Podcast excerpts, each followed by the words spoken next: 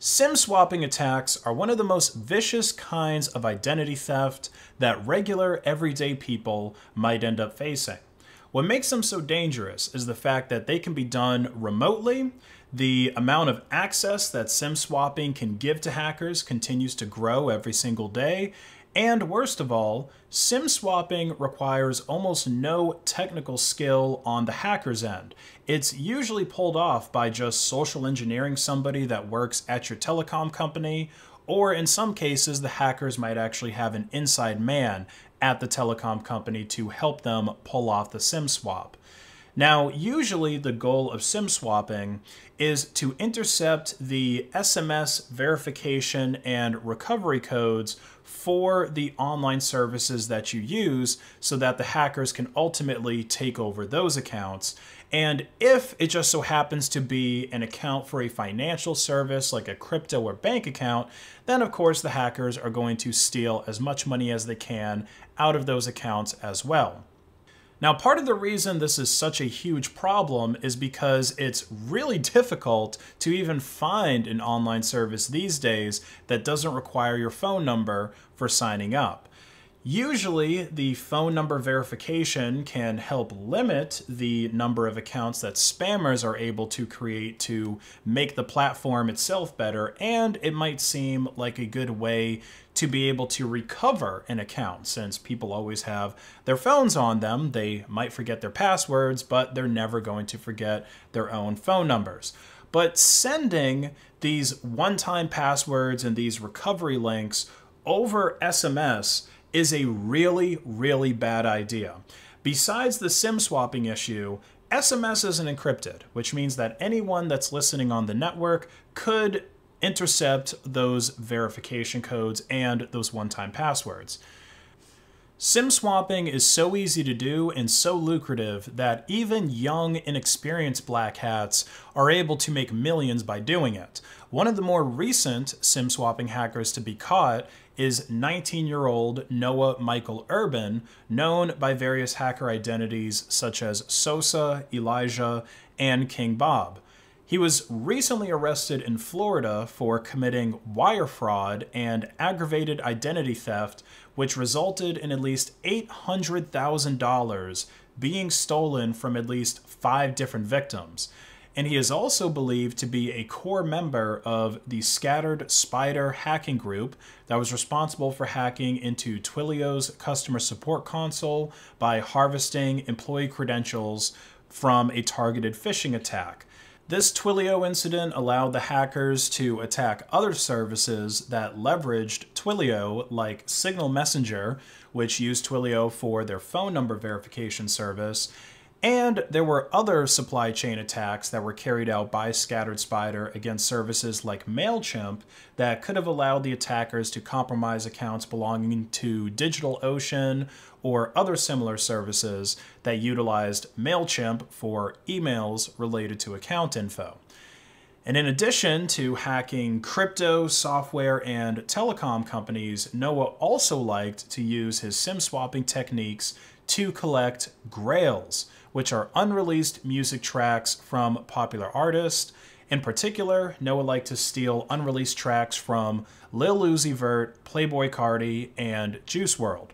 He even said that he had a dedicated folder to storing grails that he had taken from these artists, and then he had a separate folder which just had a whole bunch of random unorganized grails that he had stolen from other artists that I guess he didn't care as much about. So this should give you an idea of just how much access a SIM swapping attack can grant you. Phone numbers are the default account recovery method for most online services these days, including bank accounts. And a victim's personal phone number is oftentimes really easy to discover online or through database leaks from other services that have gotten hacked in the past. People really don't change their phone numbers that often, and people don't actually use their phone numbers directly that often. Now, what I mean by that is most people, when they're communicating, they use third-party apps like WhatsApp that don't actually require an active phone number or a SIM card to work. That's why when people travel internationally, they'll oftentimes use WhatsApp to keep in touch with one another without having to pay those really high roaming or international charges.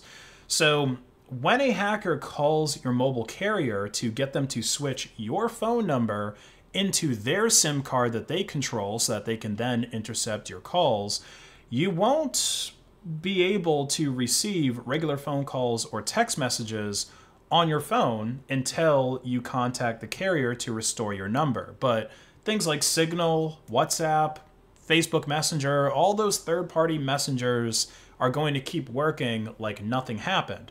So if a SIM swap attack happens to you, it could honestly be a few days until you notice that something is fishy, which makes this attack so much more dangerous. So what can you do to protect yourself from SIM swapping? Well, because these attacks have been so rampant, most cellular carriers at this point give you the option to put a transfer pin on your account. So that means that your phone number cannot be transferred to a new SIM card without that pin. You'd have to give it to the customer service rep over the phone, or if you're going into one of the stores to try to do this transfer, they're gonna ask for the pin as well, and they might even ask for your I D if you physically go to the store. But the numeric pin codes typically are not something that's very secure. Like, people have this habit where they like to make pin codes things like their birth date or their favorite football player's jersey. And those are numbers that you could probably figure out through open source intelligence, just through scrolling through their social media post. A hacker could put that together with just a little bit of recon. And ultimately, the weakest link to a SIM swap is that customer service rep at the telecom who is probably paid a low wage and has very little security training themselves. So the risk of them being social engineered or even bribed to transfer out a phone number is just too high for some people to take that risk, which is why I recommend opting out of S M S account recovery options altogether, and instead of using a code texted to your phone for two-factor authentication, use an authenticator app instead. These apps work by letting you scan a Q R code that's generated by the account server for the online service that you want to secure.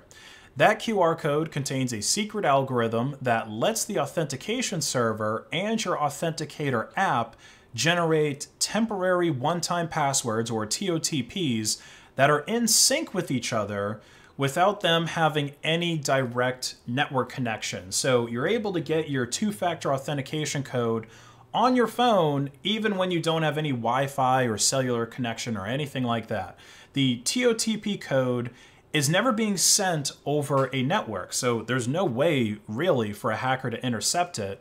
In fact, the only way a hacker could get your T O T P codes would be for them to get the algorithm from the Q R code that you scanned when setting up your account, and then they would put that into their own authenticator app, and then they could generate these codes in sync with you. But that Q R code is typically only sent once when you're setting up your account, and it's typically sent over an encrypted H T T P S connection.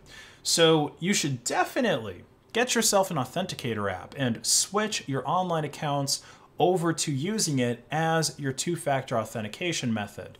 Now, there's a lot of options out there for authenticator apps. Personally, I recommend Aegis Authenticator because it's free and open source. It lets you set a password on the app itself, so someone can't just get to your secret codes by just stealing and unlocking your phone. And most importantly, it lets you create encrypted backups of your codes to a location of your choosing. So you can easily create three two one backups of your T O T P codes, which you should do because those codes are just as important as your passwords. So make sure you apply this knowledge and take the necessary steps to secure your accounts today. Like and share this video to spread the word to others. And if you want to support my work, consider shopping on my online store, base dot win, where you can buy my merch and save ten percent at checkout automatically when paying in Monero X M R. Have a great rest of your day.